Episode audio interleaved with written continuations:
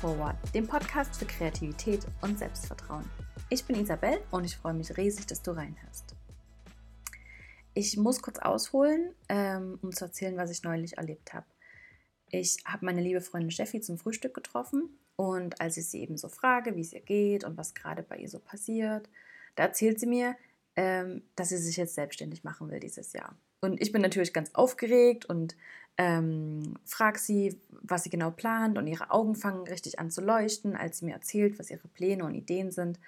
Und ich freue mich natürlich riesig für sie und frage sie direkt, wo sie auf Instagram zu finden ist. Und dann meint sie so, ja, nein, du bist eben eine der Ersten, der ich davon erzähle. Und sie wird es eben schon gern erst noch ihrer Familie und ihren Freunden sagen, bevor sie irgendetwas öffentlich macht. Und ich wundere mich so ein bisschen, bisschen und frage sie, warum? Und sie meint so, ja, da könnte sie eben viel besser erklären, was sie genau macht. Mm, also sie macht, sie ist Personal Trainer. Das ist also ziemlich einfach erklärt, meiner Meinung nach. Und dann könnte sie eben auch direkt erklären, warum, weil ähm, sie gibt dafür ja doch einen ziemlich gut bezahlten Job auf und das würde wohl sicher niemand verstehen. Okay. Dazu muss ich aber sagen, ähm, dass sie sich das wirklich schon lange überlegt hat und ich weiß, dass wir vor drei oder vier Jahren schon davon gesprochen haben und ich weiß, dass das ganz genau das ist, was sie machen muss. Also überlege ich kurz und frage sie also, hm, wovor hast du also Angst? Da stockt sie und überlegt und weiß gar nicht so genau, was ich meine. Und dann sagt sie, ja nichts. Und ich wieder, doch, ich glaube eben schon. Wovor genau hast du denn Angst? Hm, naja, wohl davor, was die anderen dazu sagen. Das weiß ja noch niemand. Hm. Okay, das ist interessant. Aber gleichzeitig ist es auch eine Antwort, die ich ähm, ganz, ganz oft höre. Was sollen, was sollen nur die anderen denken? Das ist eine Angst, die uns alle begleitet. Die Angst vor Ablehnung. Wir schämen uns für unsere Ideen und die tollsten Sachen weil wir Angst haben, dass die anderen es doof finden könnten. Also ich persönlich kann das sehr, sehr gut nachvollziehen und ich glaube, euch geht es vielleicht ganz ähnlich. Wer kann schon wirklich von sich behaupten, dass er völlig frei von diesem Gedanken ist, was wohl die anderen denken? Ich kann euch ganz sicher sagen, hm, Angst ist mein ständiger Begleiter. Sie wird immer da sein, sie war immer da und sie wird auch immer da sein. Angst ist ganz natürlich und auch völlig berechtigt. Sie schützt uns schließlich in gefährlichen Situationen und aktiviert unseren Fluchtinstinkt, was ja von, was vor ein paar tausend Jahren zwar sehr praktisch war, ähm, ist aber heute in den meisten Fällen völlig überflüssig. Wir leben ja doch in einer sehr sicheren Welt und die meiste Angst, die wir haben, ist völlig unbegründet. Aber sie ist da. Daran können wir nichts ändern und wir überlegen uns also besser, wie wir mit der Angst leben können, statt sie zu bekämpfen. Denn ich finde, das ist völlig verschwendete Energie, wenn wir die Angst loswerden wollen, denn sie wird immer Teil unserer Reise sein, auf die wir gehen. Besonders bei kreativen Unternehmungen wird unsere Angst ähm, getriggert, denn dann kommen wir aus unserer Komfortzone raus und wissen nicht genau, was uns erwartet dann zeigt sich die Angst auf jeden Fall. Aber sie meint es dann eben ein bisschen gut, denn wir sind ja nicht in Lebensgefahr. Die meisten unserer kreativen Abenteuer enden eben nicht in einem blutigen Mord. Aber genau das ist, was unsere Angst uns versucht, uns weiß zu machen, wenn wir unsere Ideen mit der Welt teilen. Ähm, Elizabeth Gilbert hat eine wunderbare Art, zu ihrer Angst zu sprechen, als wäre es eine reale Person. In ihrem Buch Big Magic erzählt sie, dass sie dann so etwas zu ihrer Angst sagt wie, Liebste Angst. Kreativität und ich, wir gehen jetzt auf einen Roadtrip zusammen und ich verstehe, dass du uns begleiten wirst, weil du das immer tust. Ich akzeptiere, dass du glaubst, dass du einen unglaublich wichtigen Job, Job zu erledigen hast und dass du ihn sehr ernst nimmst. Aber offensichtlich ist dein Job, komplette Panik zu verbreiten, sobald die Dinge interessant werden. Und ich muss schon sagen, du bist wirklich super in deinem Job. Also bitte, wenn du glaubst, dass du dass du musst, dann kümmere dich um deinen Job und bleib konzentriert. Aber ich werde auch meinen Teil des Jobs auf diesem Roadtrip machen. Hart arbeiten und konzentriert bleiben. Und die Kreativität und ich, wir, ähm, und die Kreativität wird auch ihren Job machen, nämlich inspirieren.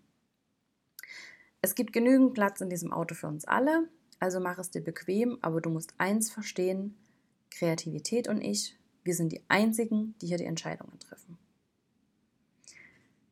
Ich finde es sehr, sehr süß, wie sie zu ihrer Angst spricht und ähm, ja, die, interessante, die interessantere Frage ist also nicht, wovor wir Angst haben, sondern ob wir ihr eine Stimme geben. Ob wir zulassen, dass sie uns zurückhält, wenn die Dinge anfangen interessant zu werden. Und ja, wenn wir sie lassen, dann hält sie uns tatsächlich zurück. Sie hält uns alle zurück, unbewusst zwar, aber die Geschichte zu Beginn hat gezeigt, dass wir uns ganz automatisch schämen und uns fragen, was die anderen wohl denken werden.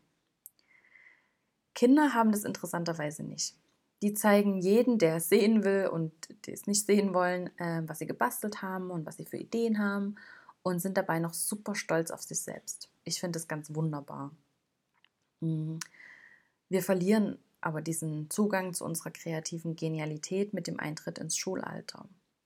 Ähm, es gab eine Studie von der NASA in den 70er Jahren, ähm, die ähm, testen sollte, wie gut wir Zugang zu unserer Kreativität finden.